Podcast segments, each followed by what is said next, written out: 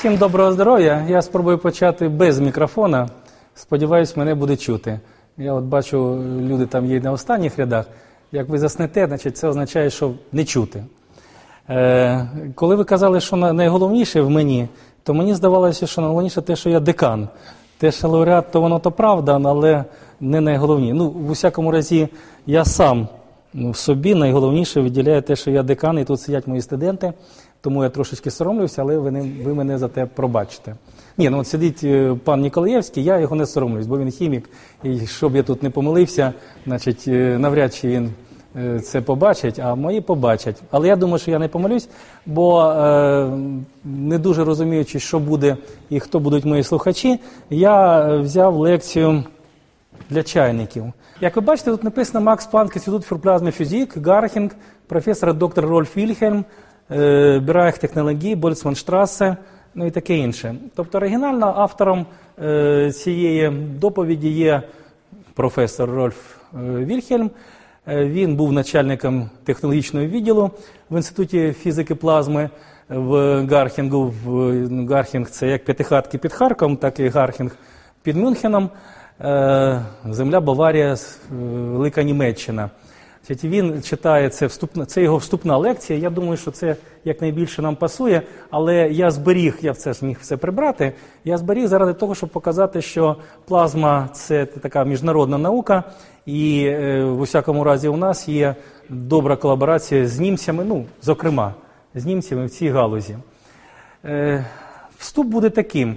Е, про що йдеться? Що за предмет того, про що я хочу розповідати? В принципі, то я, якщо стосується науки, то я все життя тільки плазмою займався, але значить, де це воно? І чи це є така екзотика, чи, чи ні? Ні, не екзотика. Е, все, що ми тут найбільше бачимо, воно все таке тверденьке всюди, навколо нас. І ми до того звикли. Але, в принципі, всі, навіть хіміки, добре знають, що якщо тверде тіло нагріти, то воно розтопиться і перетвориться на рідину. Це так би мовити, звично. Я не чому так відпов... чому так відбувається, я про те не кажу, але я думаю, що це не є незвичним. Це це зрозуміло. Як взяти значить, кригу, нагріти, то буде водичка в руці. Це такий досвід наш. Якщо ж взяти водичку і її далі гріти, то зрозуміло, воно почне випаровуватись. І це теж ми бачимо весь час, коли значить, робимо собі чай чи каву, от воно кипить і випаровується. Треба вимикати, іначе все википить, і доведеться знову бігти в джерельце і. Е, нести нову водичку. Але якщо нагріти далі газ, що буде, якщо далі гріти газ? Тут ми е, філософи десь є, є десь філософи, да? і ви розумієте, що значить, переходить кількість в якість. Ми додаємо тепло, додаємо тепло, додаємо тепло, і має бути нова якість. Дійсно, це є нова якість, це є плазма. І тут є дуже важливим для того, щоб зрозуміти, про що йдеться. Це шалена температура. Причому тут уже байдуже в яких одиницях, чи в Цельсіях, чи в Кельвінах, воно просто шалене.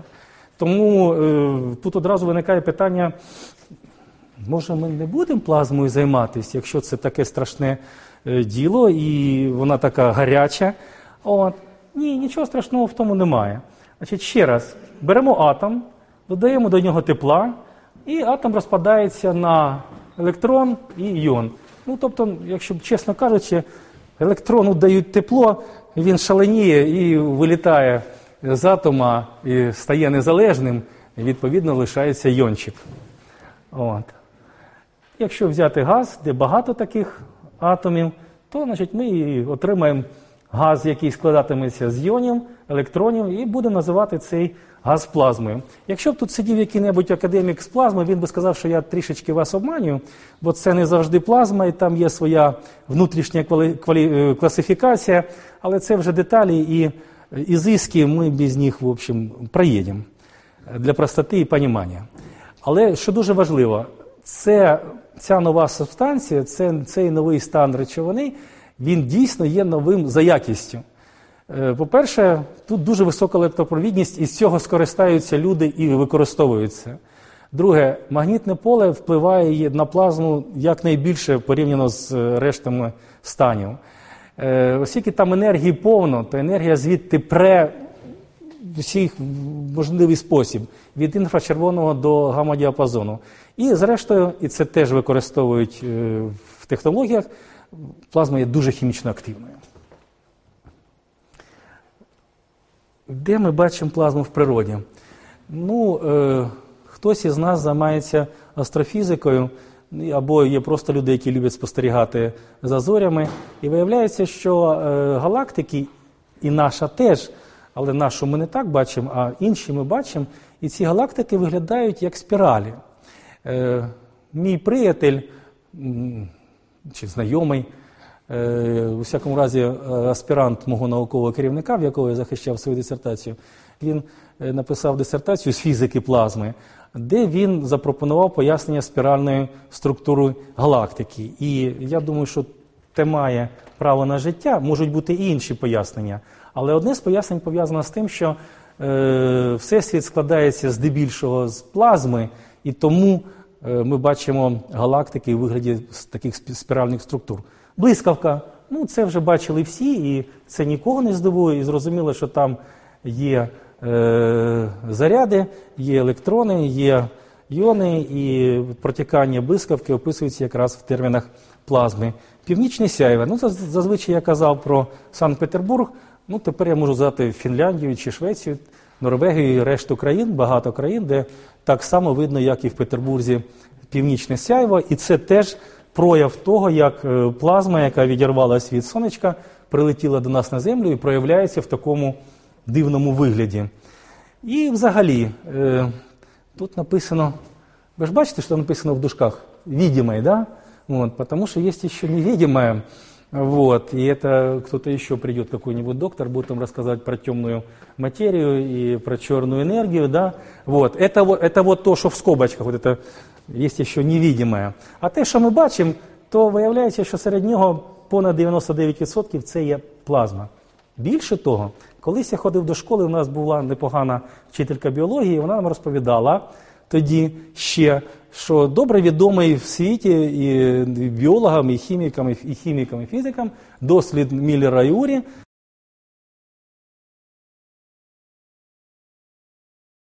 Так от, 52-го року Міллер і Урі взяли таку просту штуку. Вони взяли CH4, е, здається, це метан. Тоді, о, Дмитрик, значить, тоді було NH3, це аміак, H2O, е, ну це вода і просто H2. Тобто такі найзвичайнісінькі гази, які завжди є навколо нас. Значить, е, І зробили там газовий розряд, внаслідок чого їм вдалося здобути, вони порахували 4 амінокислоти. А насправді, е, коли тепер повторюють, то кажуть, що щонайменше 22 амінокислоти можна здобути в такий простий спосіб. Звичайно, амінокислота це ще не білок, це ще не жива матерія, але це вже е, органічна сполука. Правильно я кажу слова? Да? Тобто ми взяли неорганічні, значить аміак, метан, ні, метан, але теж органіка. Да? Ну, коротше, ми вже маємо складну е, молекулу органічну яка в такий спосіб можна виникнути. А оскільки на землі є умови для того, щоб був газовий розряд, і всі ці речовини наявні, то звичайно, що життя на землі створив Бог, я не з тим не збираюся сперечатись, але можливо, що цей Бог створив це в такий спосіб, що взяв газовий розряд, значить, створив і виникла значить, амінокислота, а тоді десь і життя. Але ще більше ми можемо побачити плазми навколо нас в техніці. Невеличкий історичний такий огляд. Значить, Перше з того, що в історії, чи в літературі, чи в Гуглі можна знайти про плазму, відносять до 1675 е, року. Значить, е, Париж, е, астроном, замість спостерігати, він не міг спостерігати зорі, бо дощ, хмари, значить, блискавки йому не спалося, ну як спати, духота оця, значить, навколо. Він собі гуляв, гуляв, дивиться, значить, а в нього світиться чогось барометр. Чого він світиться? Ну, ви розумієте, що там всередині ж ртуть. І отам, о, видно. Отам вгорі отой піптік, такий, буцімто червоний, це пари ртуті.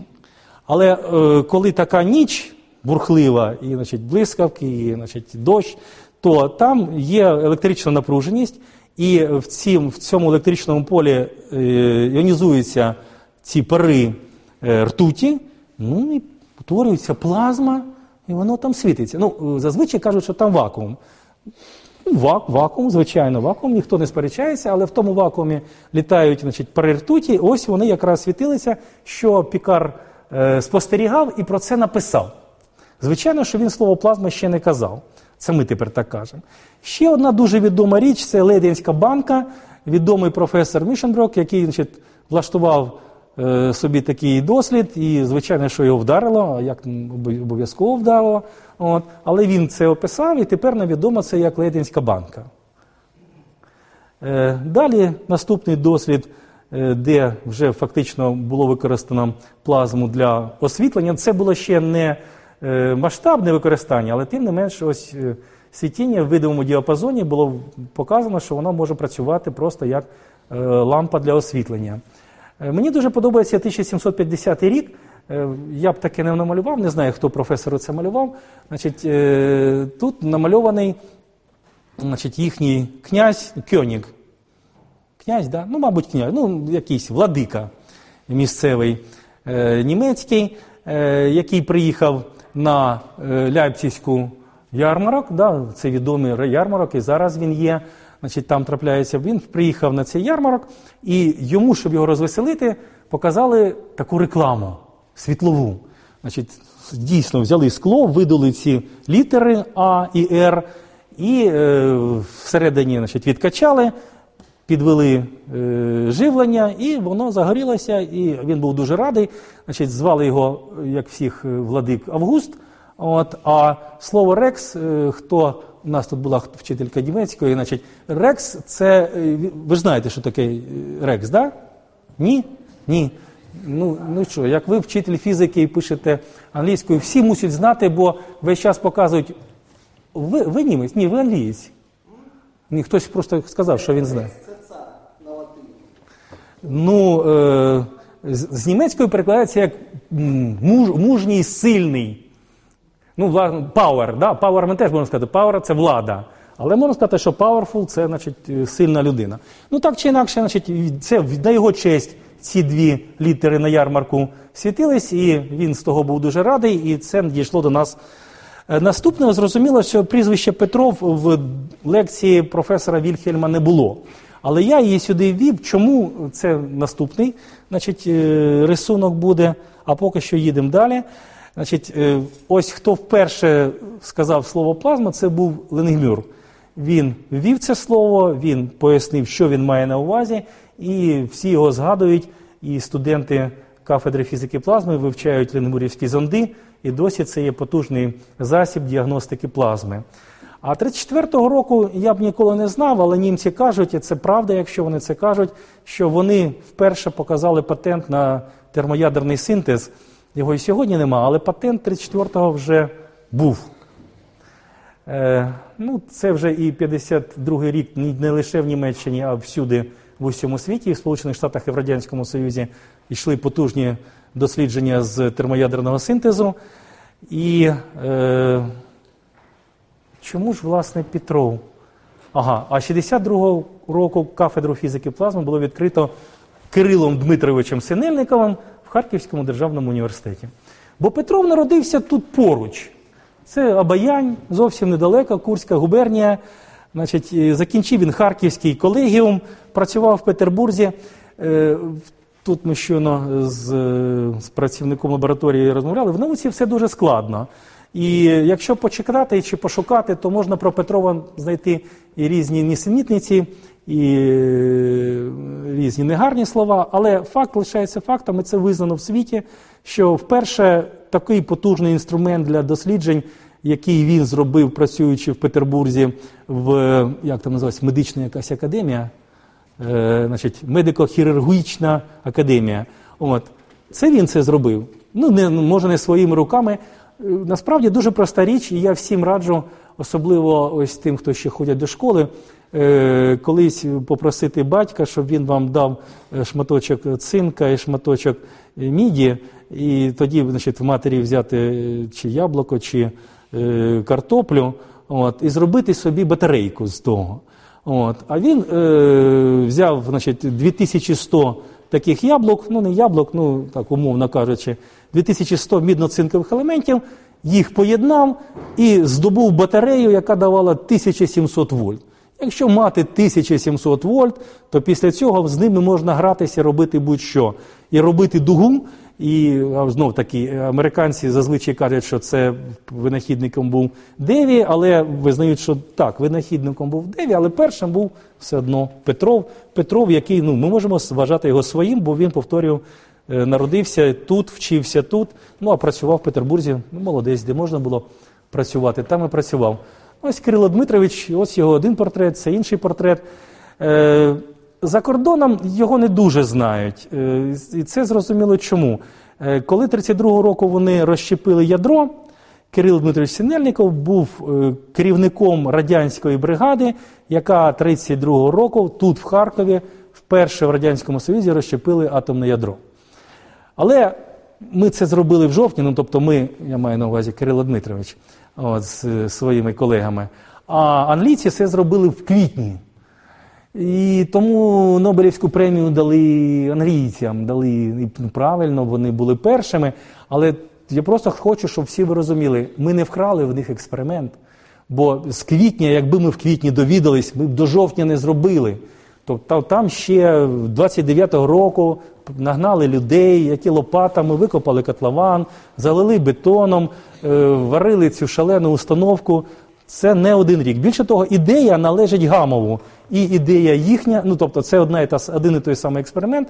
І ідея цього експерименту належить Гамову, радянському вченому. Тому ще раз, наші були гідні, але, на жаль, на півроку запізнились, тому в світі його не дуже знають. А ми його знаємо, і шануємо, бо він створив тут і кафедру.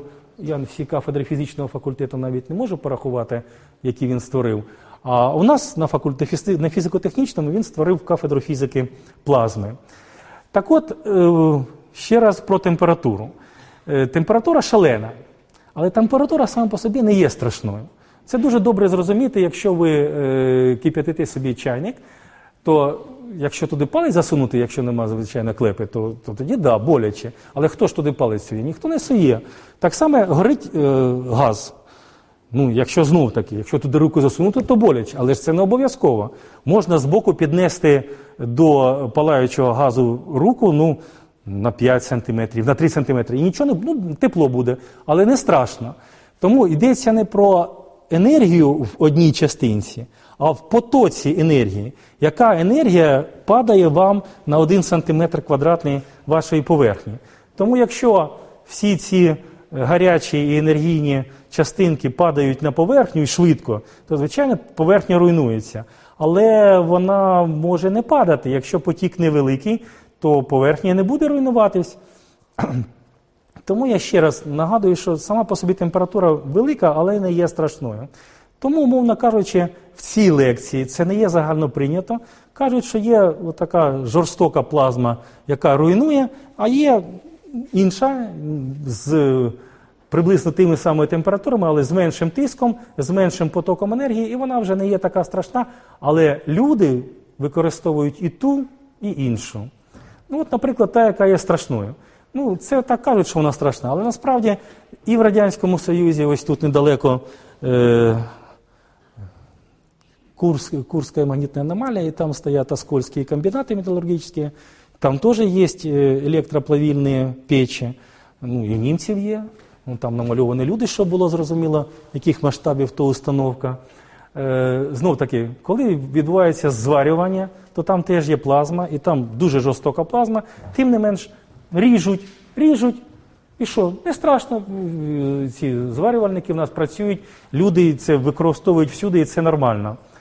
Е, це картинка показує про те, що колись в Німеччині було багато атомних електростанцій. Коли будують атомні електростанції, є підвищені вимоги до матеріалу.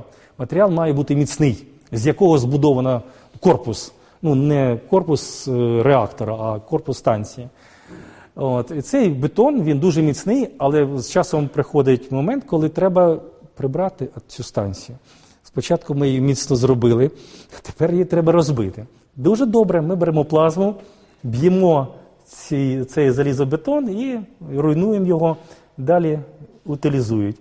Е, так само використовують цю е, плазму з великим потоком енергії для е, напрацювання ацетилену, який є важливим хімічним, хімічною сировиною, яка використовується всюди в хімічній промисловості. Її видобувають з метану в установках, в яких використовується плазмова дуга. Що стосується м'якої, то тут взагалі дуже багато застосувань. Ну от першим тут стоять е, світильники.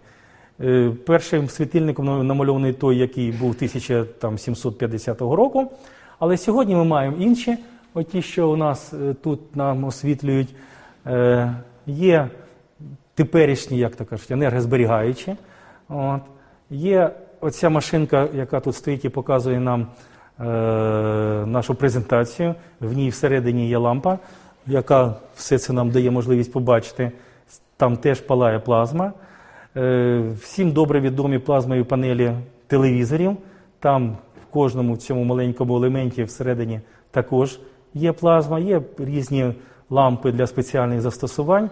І навіть е, у нас тут на радіофізичному факультеті, я думаю, що е, багато з вас хто ходив, а хто не ходив, то я рекомендую сходити на день відкритих дверей. Вони завжди показують лазер, яким пробивають, як правило, п'ятачок. Якщо з собою принесете п'ятачок, вони вам його обов'язково проб'ють. Е, П'ятачок радянський, бо е, український п'ятачок він стальний, ну його теж можна пробити, але мідний пробивається краще.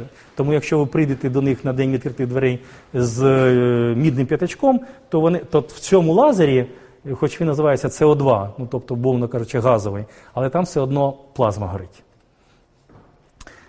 Е, Другим тут написано автомобілебудування. Значить, і я хочу тут підкреслити, що ні в якому іншому порядку, автомобілебудування. Німці просто шаленіють від своїх. Ми теж, ну тобто в кого є, звичайно. От. І ви розумієте, що німецька машина, хоч на футбольному полі, хоч на дорозі, це машина, вона їде. От. І в автомобілебудуванні е, теж ми бачимо плазму. Ну, це зрозумілі речі, як свіча. От. Це дуже важливе друге застосування. До нього ще повернусь на наступному слайді. Це зміцнення поверхні. Звичайно, всі ви знаєте, що є матеріали такі, які, е, якщо взяти мідну проволочку чи дротик, то його можна руками гнути. А якщо взяти сталюку, то її не погнеш. Але е, в автомобілях потрібно, тобто підвищені вимоги до властивостей матеріалів, з яких його зроблено.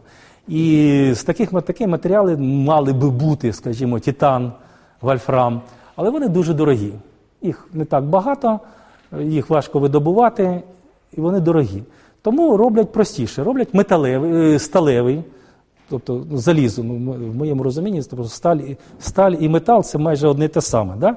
Е, Ферум. Ферум це значить сталь, це значить метал. І, мов би інших металів немає. Так от роблять з ферума, але потім покривають титаном. І покривають тоненьким шаром. Але треба тоненько і рівномірно. Це досягається за рахунок використання плазмових технологій, нанесення е, зміцнюючих покриттів. Ну, крім того, є е, дизельні фільтри продуктів згоряння. Насправді їх немає, але вони ну, є такі проекти, розробляються. Ну, зварювання, ну, про це вже казали, це вже зрозуміло. Оці речі, якщо хтось тільки бачить, бо, як на мій погляд, вони тут дуже погано зображені. Що ви думаєте, що тут це намальовано це внизу? Конвейер, на якому випливає з конвейера, що виходять? Пластикові детальки, які, ну, хлопці ж мусять знати, які пластикові деталі є у автомобіля. Бампер. Это бампер. Э, почему здесь нарисован бампер? Ну, вообще-то бампер – это что такое? Это кусок рельсы, который цепляют впереди автомобиля, и когда автомобиль въезжает в дом, то дом падает, а автомобиль целый. Правильно? Но так было раньше. Так было раньше. Сегодня бампер – это элемент декора. И его нужно покрасить. А когда его штампуют, он гладенький. А на гладенькая краска не садится. Значит, что нужно делать?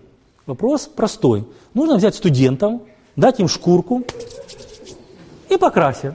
Ну, це в нас. А німці так не роблять, вони значить, пропускають бампер крізь таку машинку, всередині якої горить плазма, і потрошку щипають цю поверхню. І утворюється Ну тут ні, але в багатьох аудиторіях є е, такий теж декор, значить, коли е, оздоблюють стіну, воно там нерівна така, як е, ну, спеціальна штукатурка. От. А після цього, коли воно вже таке подряпане, то на нього лак або фарба дуже добре сідає і.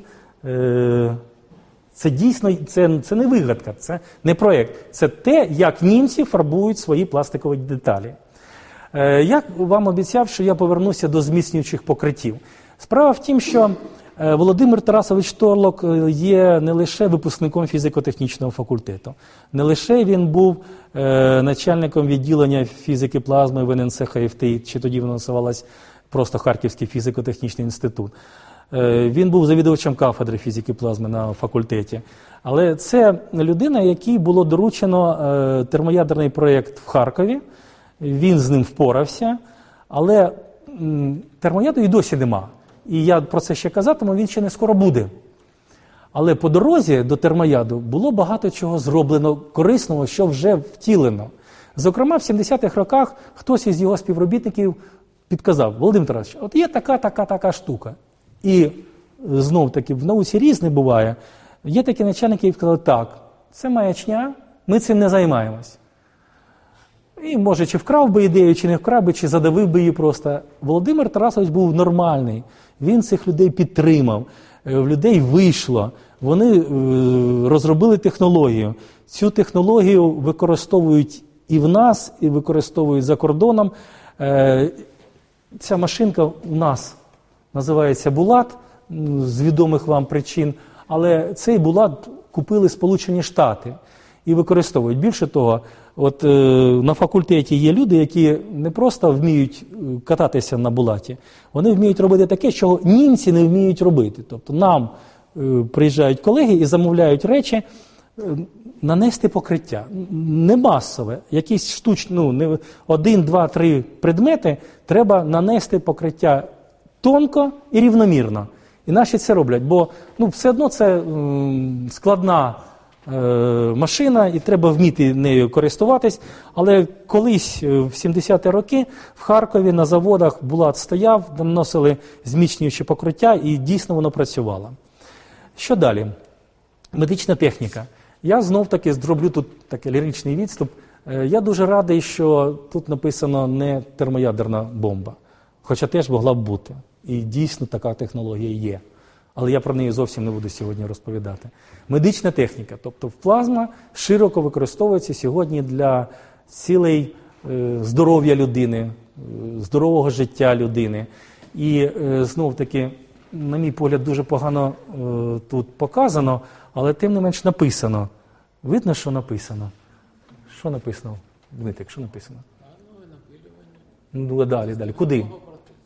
Що це таке? На собі не показують. Ну я вже сто разів показую, я показую ще раз. Значить, отут є таз, а тут є кістка, яка в цьому тазі якось кріпиться. Кріпиться вона дуже просто. В цій значить, кістці, якщо є біологи, мене поправлять, я не знаю, я так думаю. Значить, Є е, така порожнина кругла, всередині стерчить куля. І ця куля тут обертається і нога рухається. І все добре. Але буває, що нога ламається. Ну, Зима не посипали, впав, вдарився, поламав. І коли ламається кістка, ну це півбіди. Значить, шину наклав, гіпс, і воно якось зростеться. Якщо значить, ви школярик, то швидко зростеться, якщо значить, професор десь колись небудь зростеться. Але гірше буває так, коли ламається оцей кулачок, куля лишається всередині, а кістка відвалилась. Воно тут нічого ти не накладеш, і воно ніколи не зростеться. Тому, на жаль, раніше та й сьогодні досить часто це, це людина лежить і не рухається, будь-який рух це шалений біль. Насправді ніяких проблем немає. Береш щось, сталюку якусь, виточуєш собі е, або титан, виточуєш собі цю кістку і туди вставляєш. Це можна зробити, і такий досвід такий маємо. Але виникає проблема, пов'язана з тим, це це добре відомо, знов таки в нас точиться війна, і ви все добре знаєте, що е, коли куля застряє в тілі, то головна проблема не в тому, що воно руйнує тіло, а в тому, що воно не живе в тілі, воно чуже, і там воно гніє і таке інше. Тому е, титан до кістки не пристає. Не пристає. Значить, треба щось зробити таке, щоб воно до кістки приставало і було як рідне. Всім добре відомо, що е, Господь Бог створив людини. Чого він нас зліпив? Ну, не нас, а того якогось першого. А? З глини. З глини. Значит, эту, ко, эту кость, этот протез нужно слепить из глины. И туда, и все будет хорошо. Ну, все вы знаете, что глина, конечно, хорошо, но это не титан и даже не сталюка. Оно таких э, напряжений не выдержит. Поэтому что нужно сделать? Нужно взять глину и намазать этот наш металлический протез. Но все вы это делали и мыли посуду, и знаете, что глина с посуды смывается очень легко. Что же делать?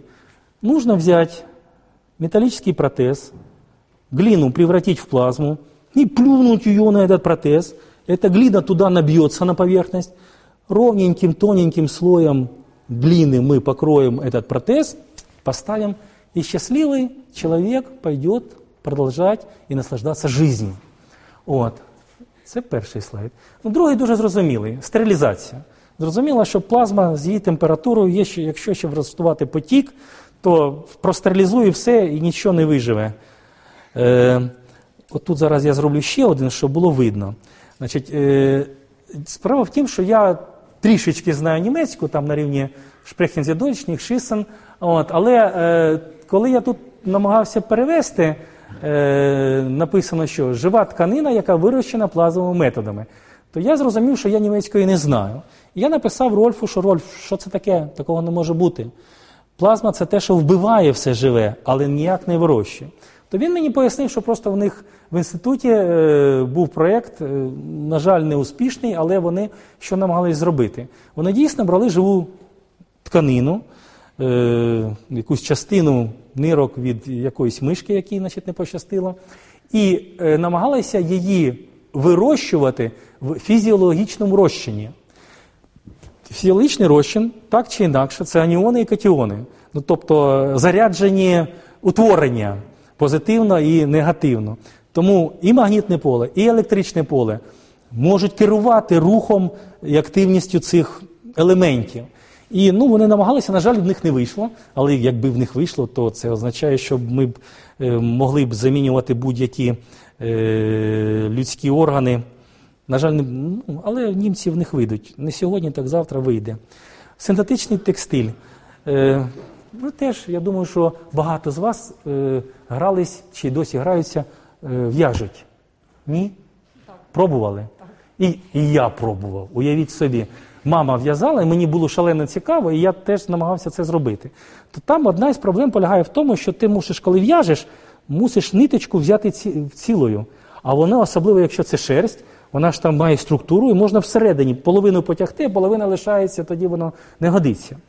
Так саме Але це ж ми з руками робимо, ми бачимо, кожен крок контролюємо. А якщо це промисловість, і там є нитка, і ця нитка навколо неї це стерчить отаке, і цей крючок мусить захопити.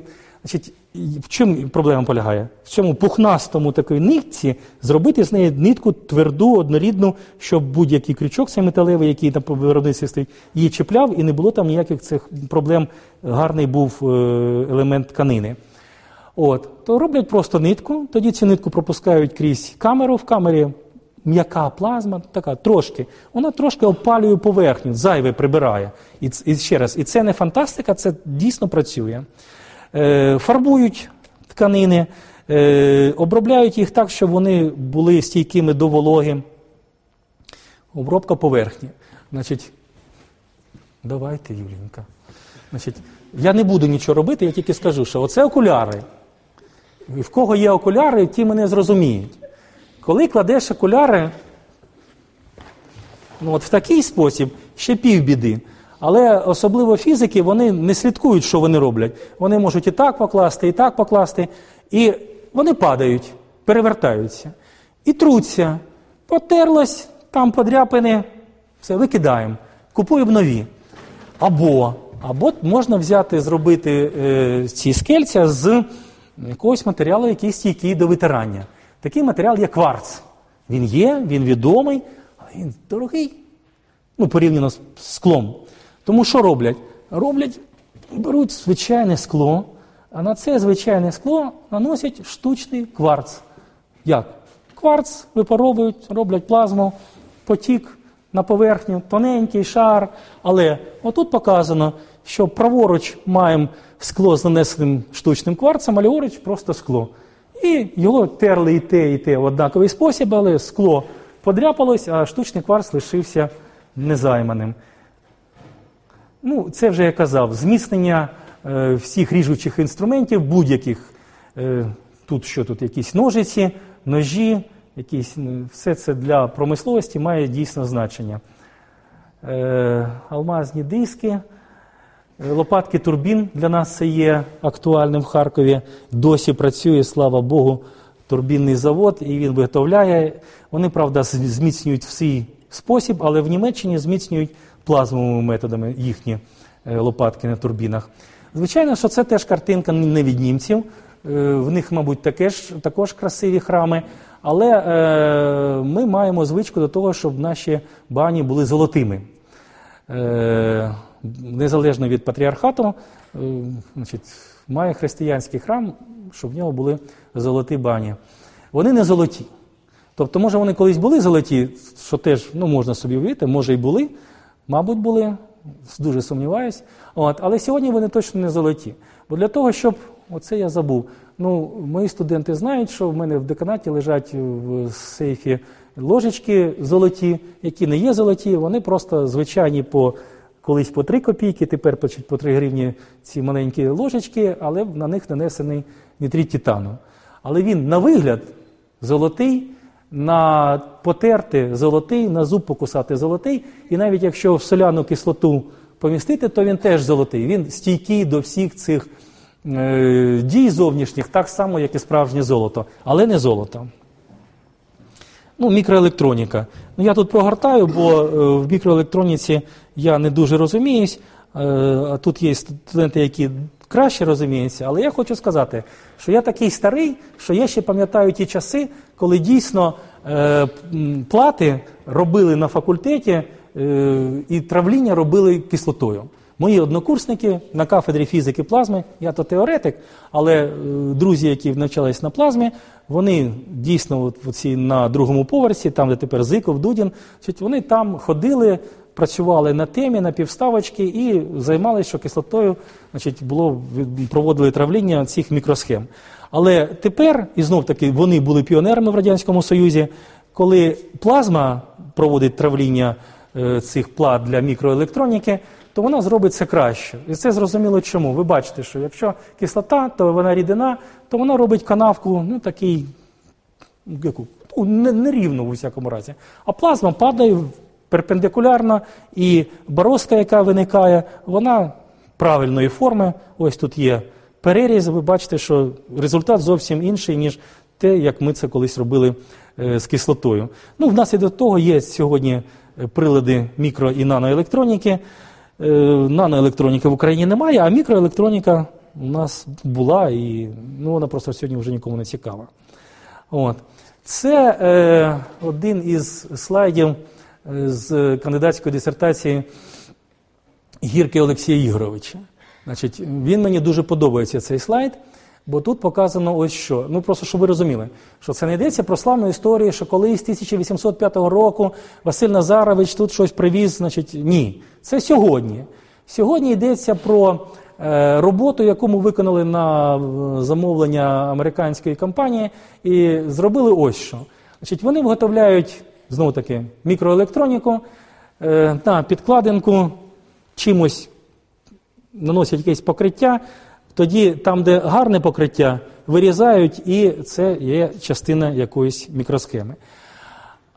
Але це масово, це виробництво, тобто це десятки квадратних метрів на годину чи, може, на хвилину.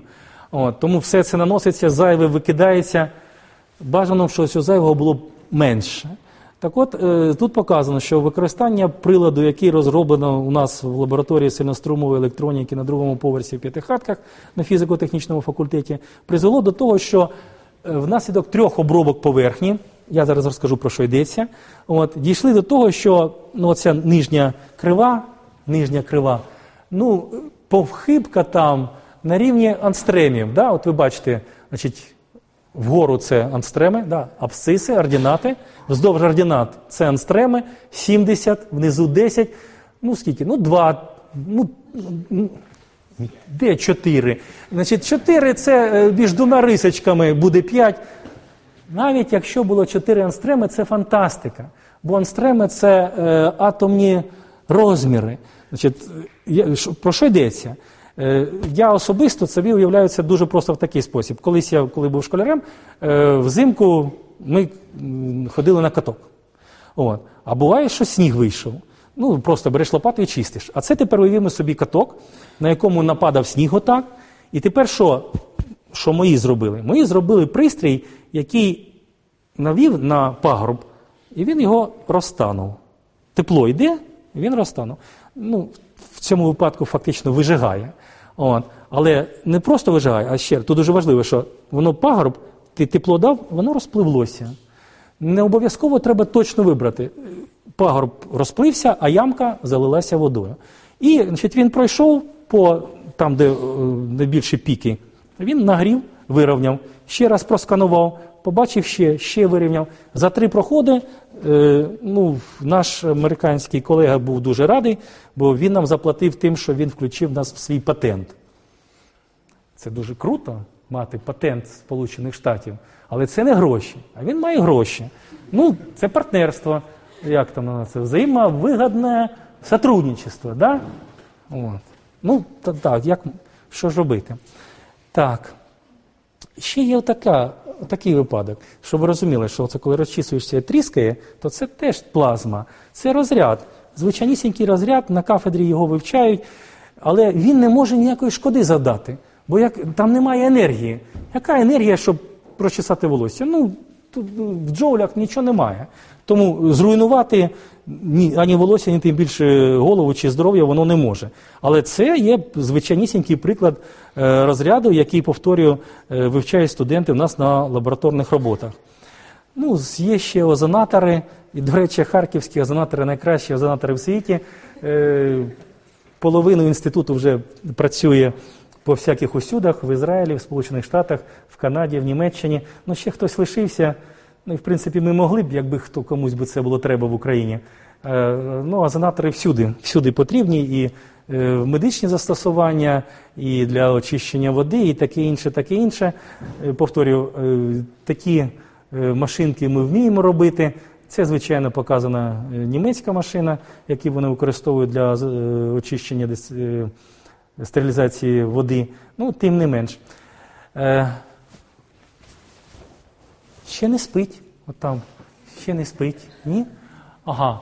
Ну, тим не менш майже годину. Майже годину. Ще трішечки про термояд.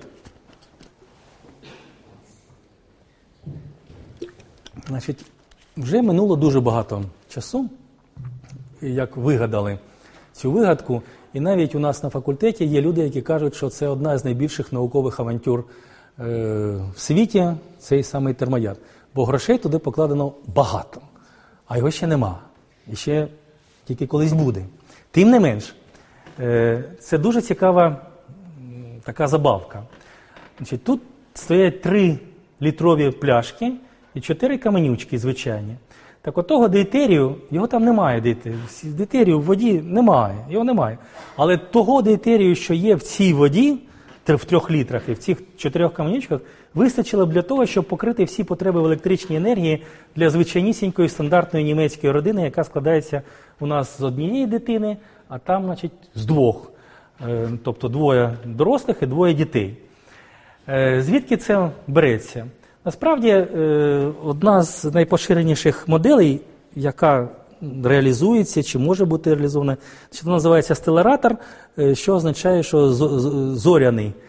Стелар, в усякому разі, це значить сонечко наше. Да? От. Е, так от на Сонці відбувається термоядерний синтез, і е, він полягає в тому, що сполучаються чотири протони, там вгорі чотири жовті, вони не круглі.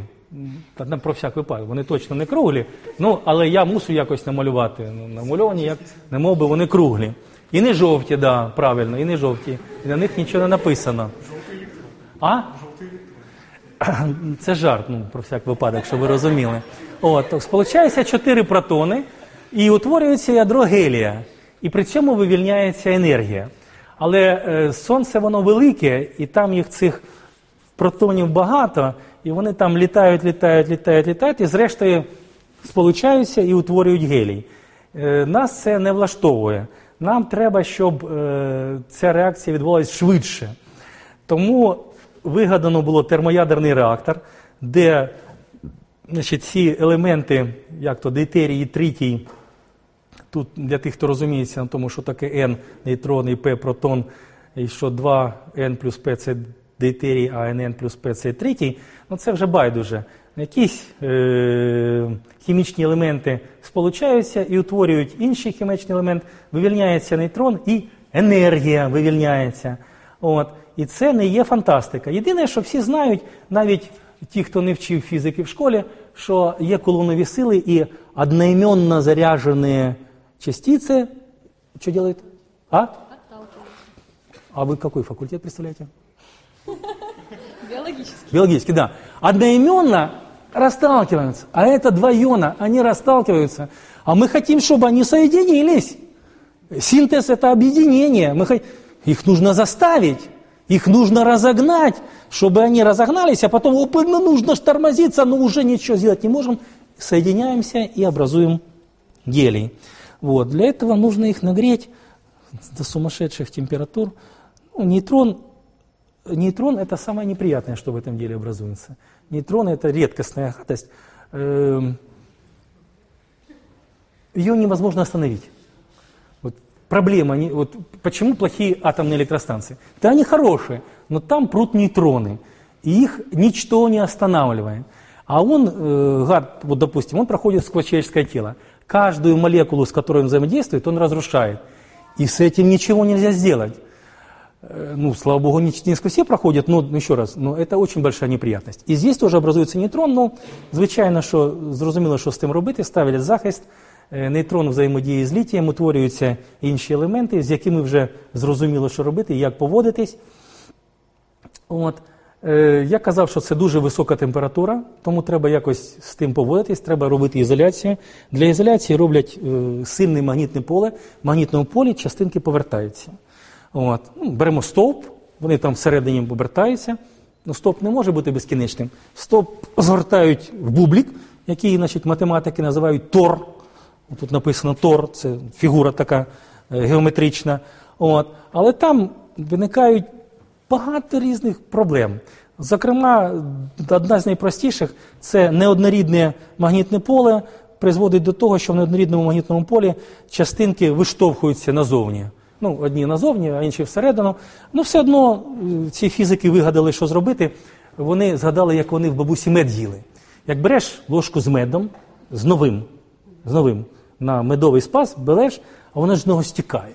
Але так береш ложечку, крутиш, і воно весь стікає, стікає, стікає, і все все одно на, на, на ложці лишається. Весь час стікає, але лишається не на ложці. Тому і фізики так зробили. Вони закрутили цей тор, закрутили магнітне поле, тому частинка весь час виштовхується, виштовхується і ніколи не виштовхається. Весь час е, перебуває всередині. Але це одна із найпростіших з точки зору математичного опису, е, те, що вчать там на перших спецкурсах на кафедрі. Значить, що магнітне поле закручують. Щоб закрутити магнітне поле, треба пропустити струм. І така машина називається такамак.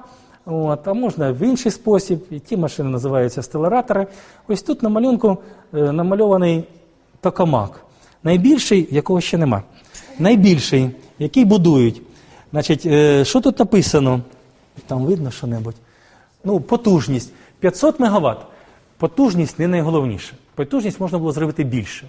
Просто, ну, знаєте ви чи не знаєте, скажімо, найпоширеніші атомні електростанції в Україні і в радянському, і в світі це тисячник, ВВР тисяча. Чому тисяча? Бо відомі інженерні технічні рішення, як відвести цю потужність від електростанції. От, скажімо, у нас біля Запорізької, ну біля Енергодару, стоїть місто Нікополь. Чому? Там стоїть Нікопольський оцей, значить, завод. Чому він там стоїть? Бо тут повно електрики, ось його на завод підвели і все це зробили. Тому можна зробити і більше. Але 500 це просто тому, що відомо є стандартні е, способи його відвести. Який там струм буде? 15 мегаампер. А скільки в розетці? Півтора? Скільки в розетці? 6. 6 ампер в розетці. Да? Ну більше 6 розетка не бере. Ну на ній написано. Ви підійдете, буде написано 220 вольт, 6 ампер. Ну, якщо більше 6 ампер, вона плавиться сразу. Тому 15 мега, це 10 в 6 ампер, це, це дуже багато. Але що найбільше дуже багато мені тут подобається, це ціна. Ну, Це та ціна, яка була в проєкті. Вже 10 в 11 сьогодні. Ну а коли вже побудують, я думаю, що буде і 10-12 доларів. Але це насправді ніщо порівняно з вартістю авианосца Кузнецов или любого другого авианосца. Это полная ерунда. То есть, на самом деле, один авианосец – это десяток э, термоядерных станций. Поэтому это не очень дорого. Э, тут десь має бути людина. Видно людину чи ні? Там внизу такий бусковий дівчинка, мабуть, бо в сукні, здається, стоїть. Да? А може хлопчик тільки в халаті, я не знаю. Ну, видно, що ну, це дуже велика споруда, це завод. Ось тут е, фото з гелікоптера, майданчик, де його будують. Це вже його почали будувати. Його вже його вже монтують монтують уже залізяку. Їхній прогрес такий. Вони збираються е, повністю зібрати машину в 2019 році і отримати 20-го року першу плазму. І оскільки там керівником був е, японець, значить, е, то Матажима, я думаю, що вони це зроблять. Ну, може, 21-го. Ну, в усякому разі, поки що все йде за планом. І вони збираються це зробити. Там працюють наші. Ну, З тих, кого я особисто знаю, значить, Едік у нас вчився на два роки менший, захищався в нас в спецраді, займається там якраз фізикою нейтронів. Е, це не єдиний випадок, але багато студентів їдуть. Е, ну, Просто Дмитро поїхав після четвертого курсу. Їдуть після четвертого курсу, їдуть після шостого курсу, в них є своя програма, бо будують оту штуку е, на півдні Франції. На півдні Франції, там він такий виноград. Оце термояд там нікому не цікавий. Там люди вирощують виноград за технологією, вино, гарне вино, справжнє вино французьке а тут треба квантову меха. Ні, ні, ні, ні, ні, ні. От, Тому вони з задоволенням приїжджайте, от, працюйте, дають роботу, дають житло. На наші, значить, на наш погляд, гарні гроші. Багато хто їде. Ну, Дмитро один з них.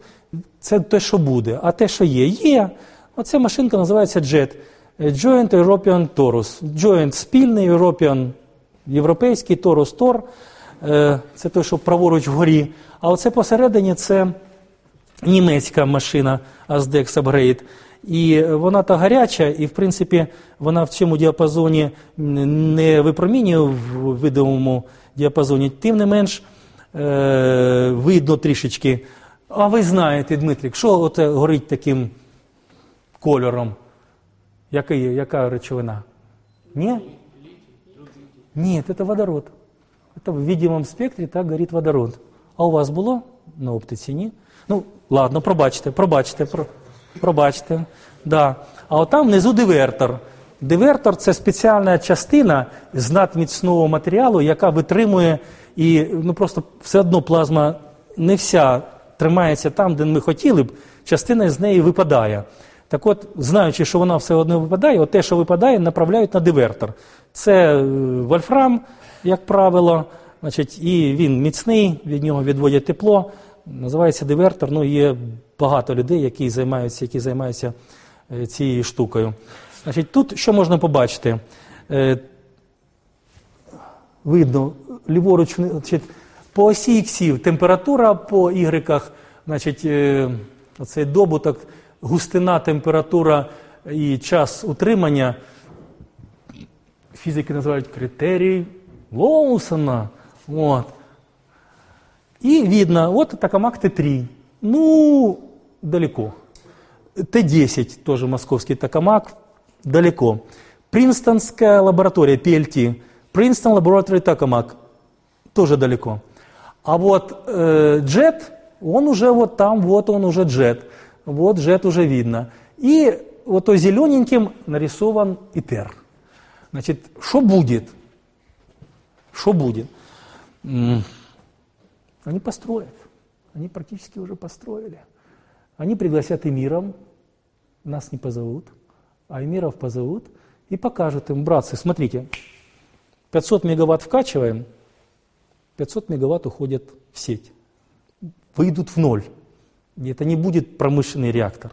Это будет реактор, который покажет, что идея работает, материалы есть, персонал есть, все, что нужно, есть. А теперь вы заплатите 5 копеек, возьмите себе этот реактор, постройте его себе и качайте энергию, как я вам говорил, из 3 литров воды и 4 небольших камушков на одну семью. Ну, очень заманчиво, очень заманчиво. Вот. А это у нас. Это у нас в Пятихатках стоит стелларатор вот, в Институте физики плазмы. Сегодня директор института наш выпускник, доктор наук, лауреат, член-корреспондент. Кстати, не очень старый. Это очень важно. Да, это э, я прошу, я прошу прощения, уже час. Но я практически заканчиваю. Э, извините, я тоже уже старый. Э, идет академик, идет академик, возле университета. Навстречу идет ученик, студент. Говорит, профессор, вы рассказывали, я не понял. Ну, он ему объяснил, понял, понял, хорошо. Теперь вопрос. Он говорит, все, спасибо большое, до свидания. А он говорит, вопрос, вопрос. Я шел в какую сторону? Туда или назад? Он говорит, вот туда. Ага, значит, я уже пообедал.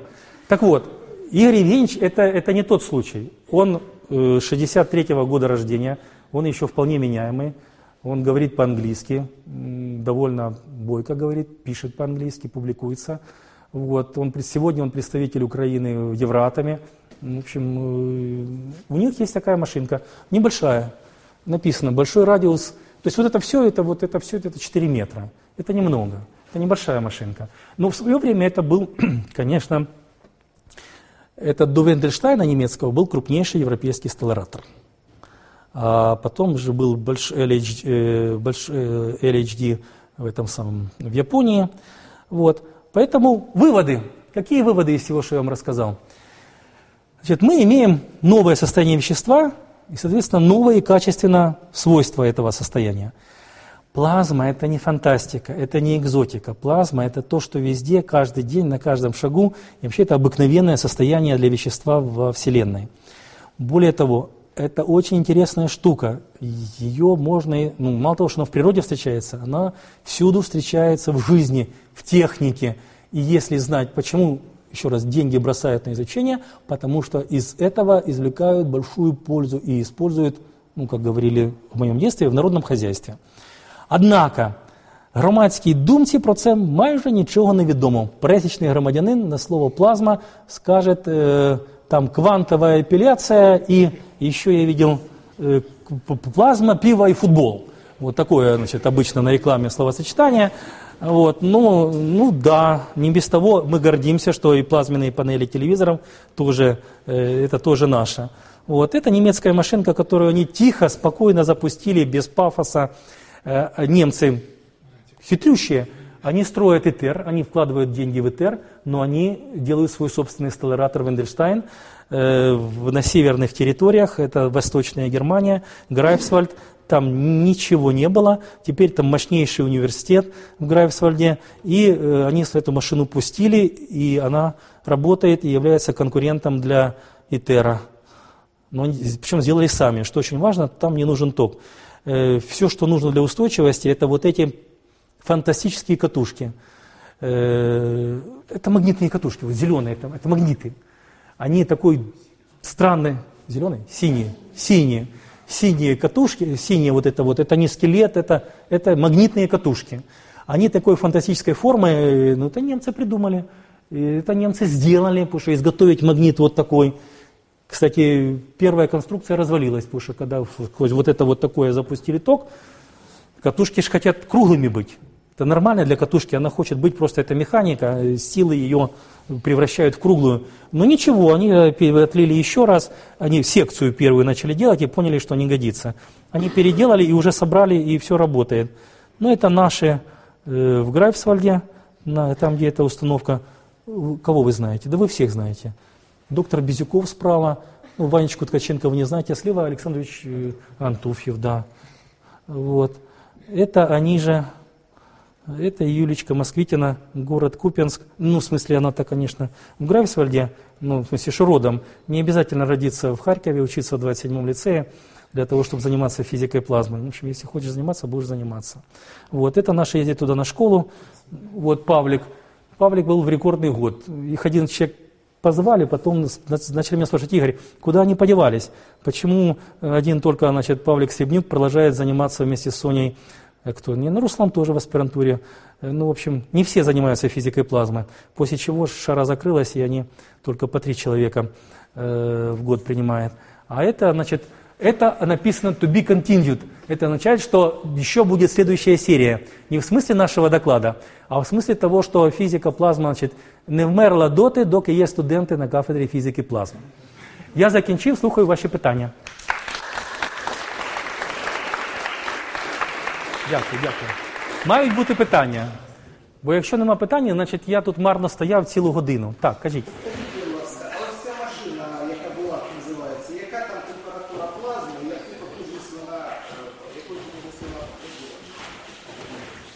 Вона от розетки працює. Да. Ну, звичайно, три фази 380, але не, не треба. Е, ще раз, я зараз поясню. Бувають такі ситуації, проводять дійсно дослідження і у нас на факультеті, що для того, щоб машина працювала, ставлять батарею акумуляторів, заряджають її добу, а потім вистрілили і все. То це працює просто від розетки. Це, причому е, витрати на електрику на фізико-технічному факультеті приблизно такі самі, як на філософському. Тобто це не є над, е, надмірне е, споживання електрики. Найголовніша ідея полягає в тому, що застосування спеціальних плазмових технологій дає можливість робити тонкі і рівномірні покриття. Я перепрошую дівчат, е, а хтось в селі був? Ви бачили, як коров женуть? Ні? Ніхто? Бачив. І знаєте, що лишається після того, як вони пройшли? Значить, е, поверхня покрита, але не рівномірно. Не рівномірно, десь покрита, але між тим можна пройти. Так от, значить, ще раз, коли е, ну, до нас, я просто цим пишаюся, я вам кажу, ви живете в Харкові, де це вміють робити. Коли німці до нас приїжджали, то та ті зразки, що вони привозили, виглядали от як так, як пройшла корова. А ті, що ми зробили, тоненько, рівненько, ніяких дірок, рівномірне покриття. Це вміє робити булат. Так? Так, так.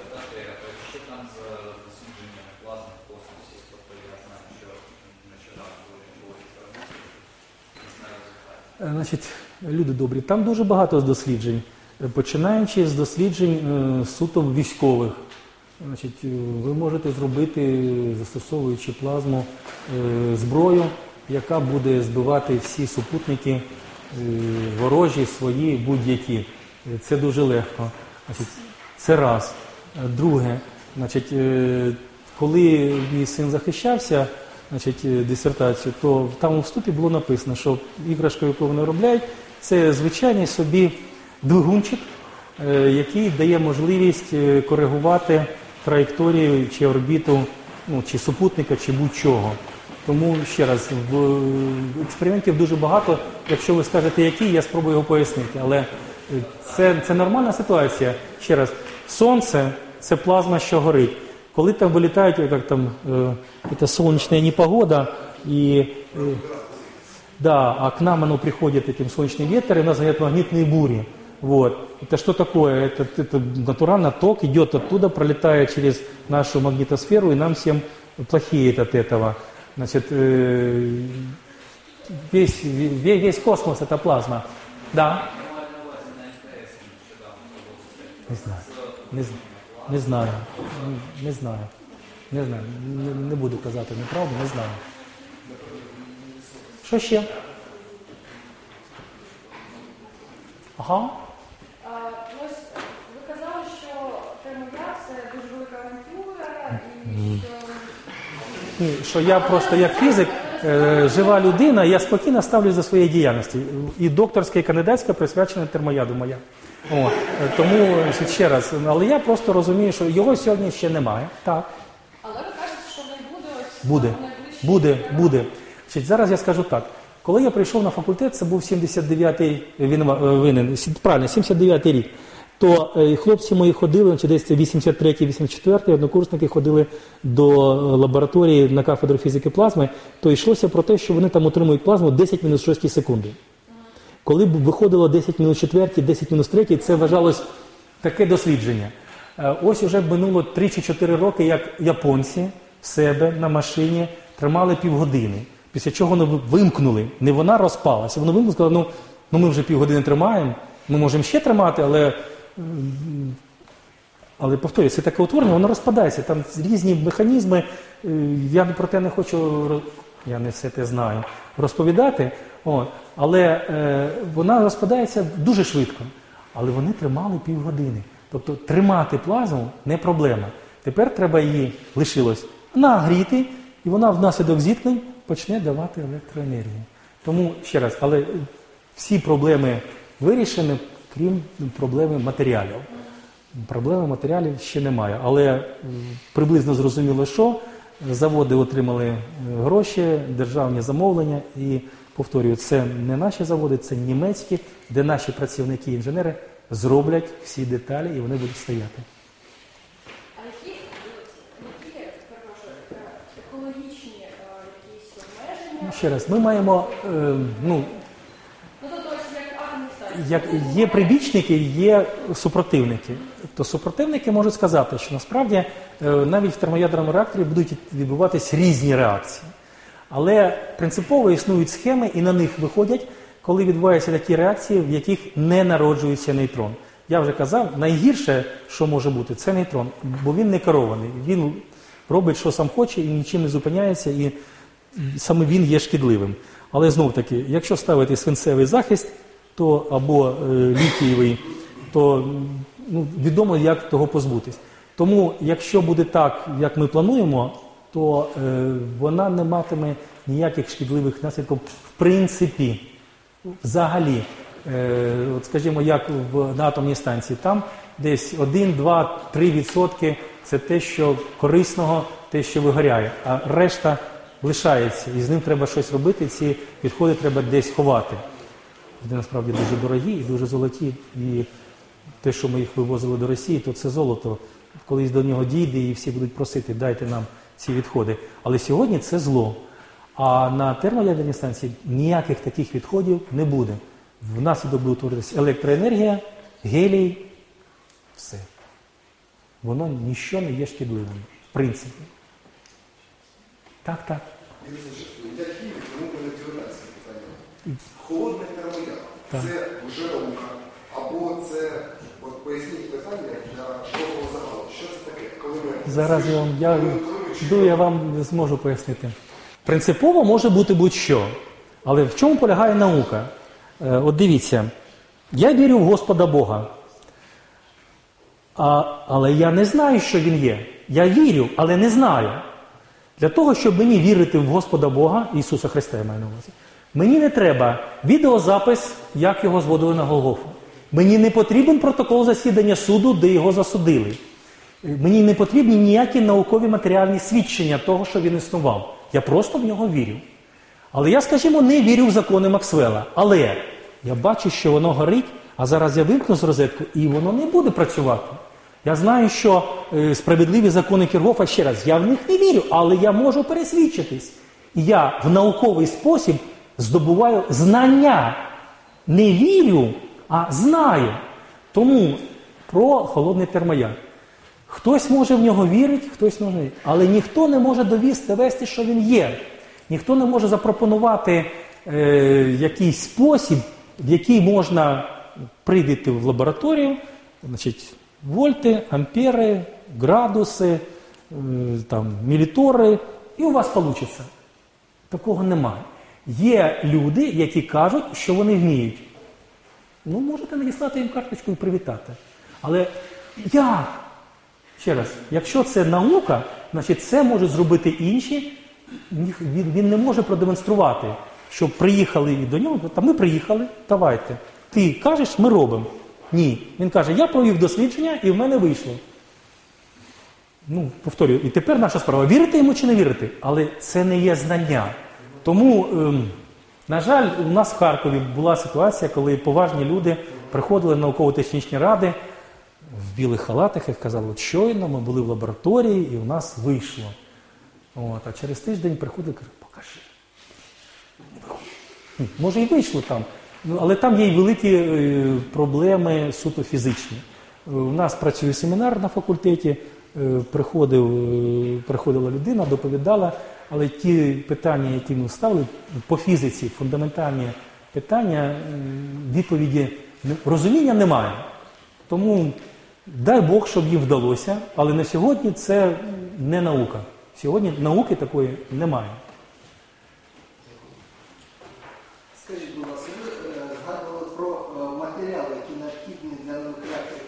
У чому там складність? Які характеристики матеріалів треба отримати, щоб ну, яке завдання у цьому плані? Чи чого не вистачає? Е, проблема ось в чим. Значить, я казав, що ну, воно дуже гаряче. Значить, якщо його налити в каструлю, каструля одразу розплавиться. Значить, її треба налити в каструлю, але так, щоб вона плазма не торкалась кастрюлі. Значить, щоб вона не торкалась, є могутній інструмент, магнітне поле. І в ідеалі все дуже добре. Але все одно десь виникає якась флуктуація, все воно йде не так, і якась порція вилітає на стінку. Стінка має до того бути готова. Що це означає? Що як є, має бути такий матеріал, який отримує велику порцію енергії, але ну, розплавляється ну, трошки, але нікуди не тече, е, не розтріскується. Е, Або розтріскується, але по поверхні, а, але в глибині матеріалу все лишається, а нова партія замазує ці тріщини. Ще раз, такий матеріал е, ну, принципово це е, вольфрам, Або кераміка на його основі. е, на. Ну, сьогодні ставлять е, на вольфрам, ставлять на вольфрам. Але це дуже дорого, тому пошуки тривають. Пов- Повторюю, зробити це шале, дуже велика машина, дуже багато матеріалу туди піде, і вони продемонструють. Але якщо зробити промисловий, ну шукають, шукають і знайдуть. Скільки разів більшим за масштабом має бути промисловий? Ні, ні, ні. Це достатньо. Це до цієї машини достатньо. Тобто, ну це в діаметрі 10 метрів достатньо. Але це не, це не більше за атомну станцію. Ну, За, за звичайну, я не знаю, за Чорнобильську станцію не більше. Тобто це нормальні розміри.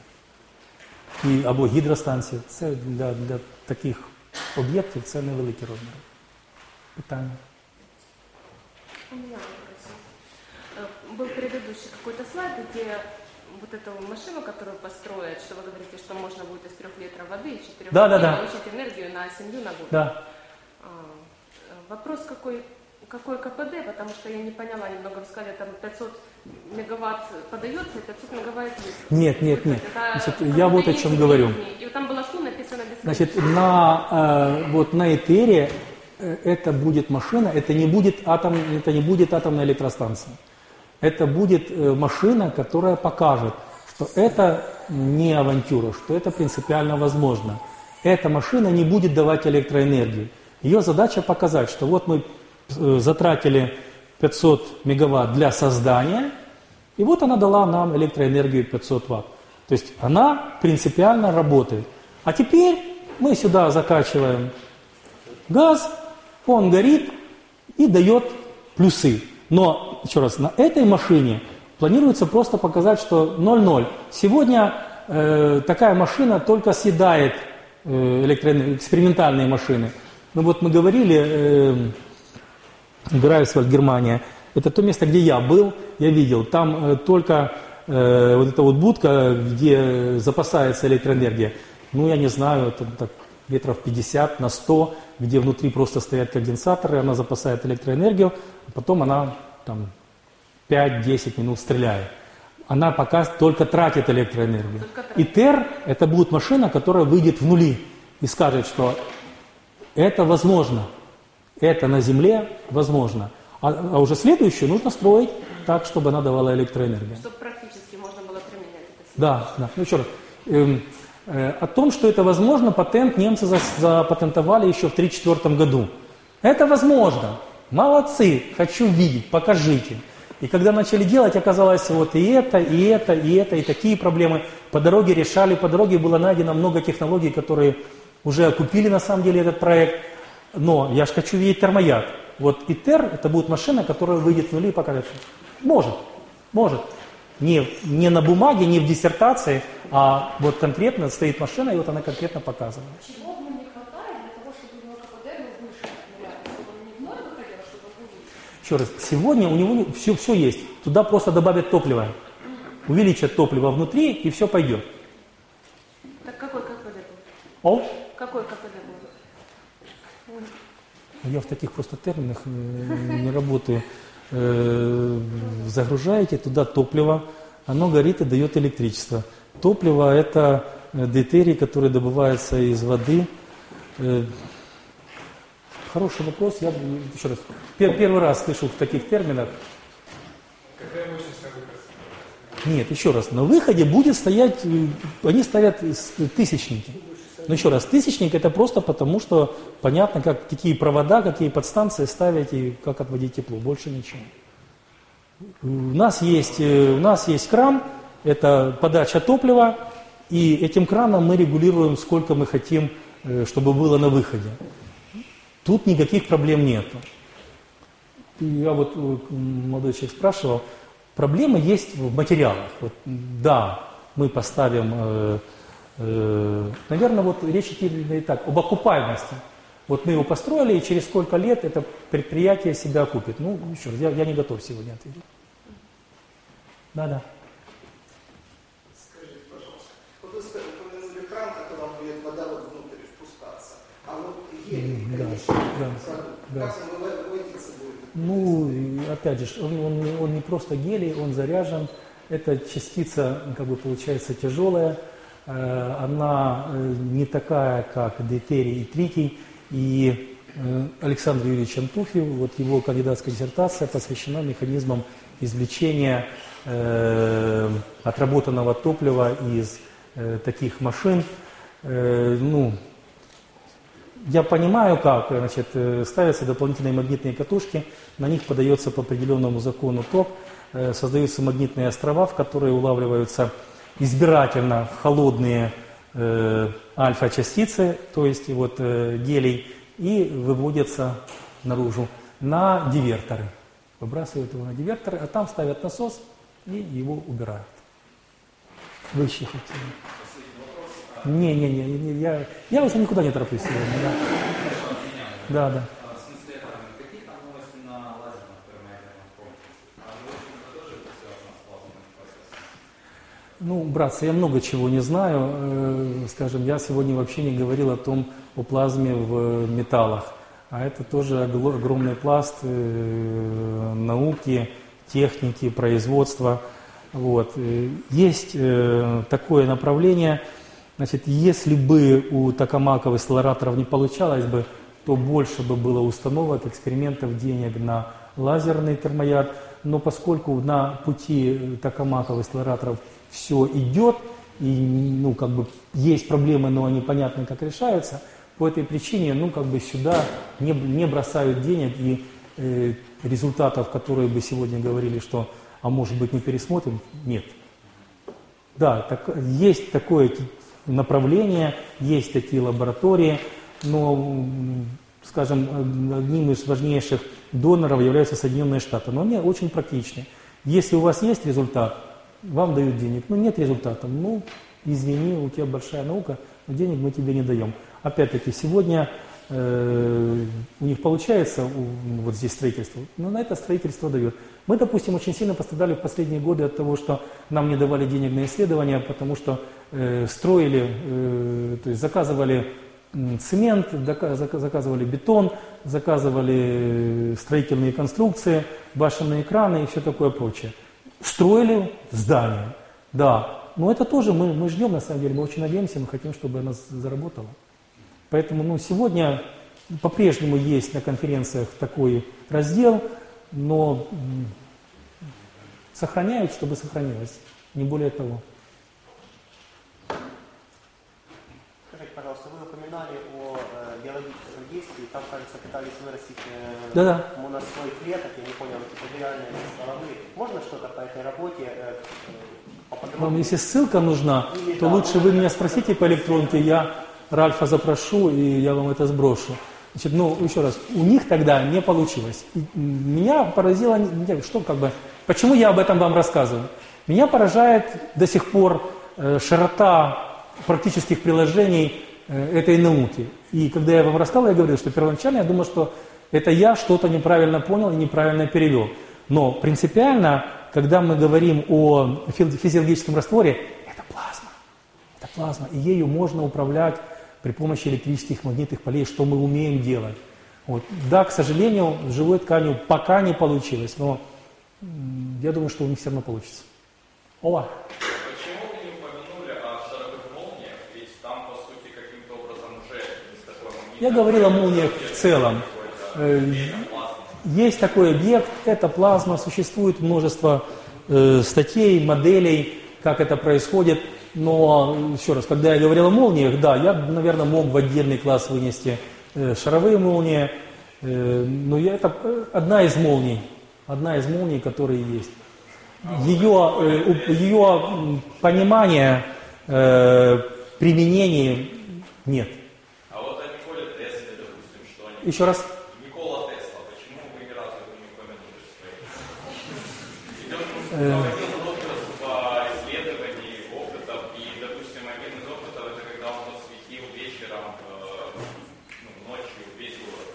братцы. Ну да, и тунгусские метеорит и все такое прочее.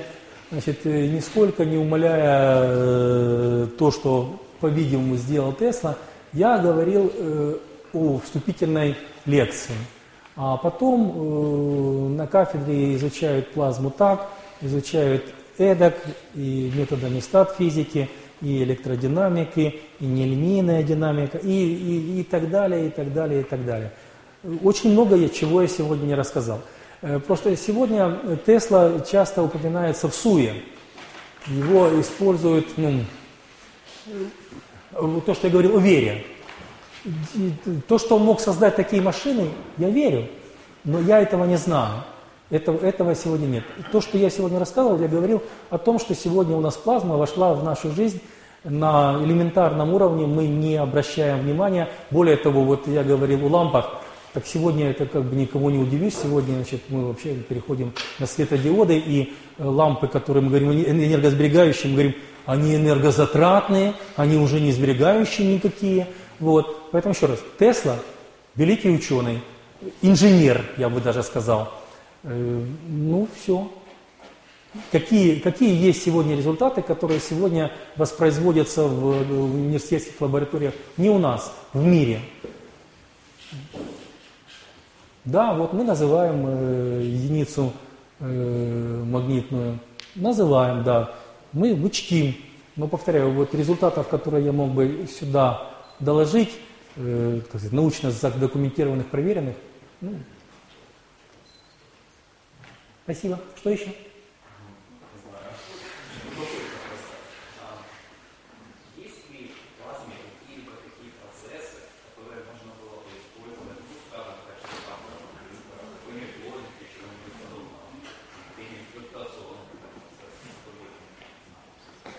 Значит, э, большинство приложений, которые я рассказывал, и почти 90% плазмы – это э, классический газ.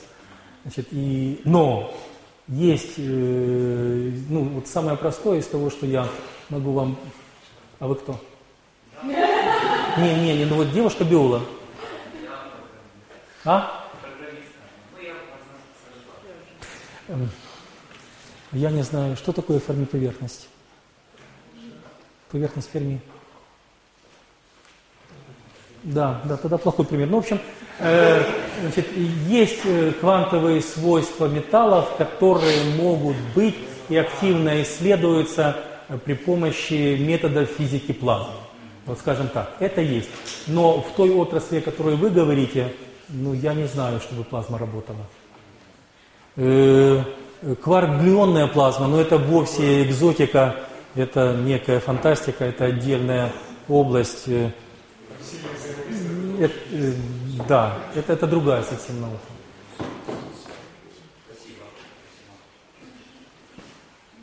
Тоді дякую, що ви приходили, бо я найбільше боявся, що нікого не буде і не буде кому розповідати. Дякую, будьте здорові.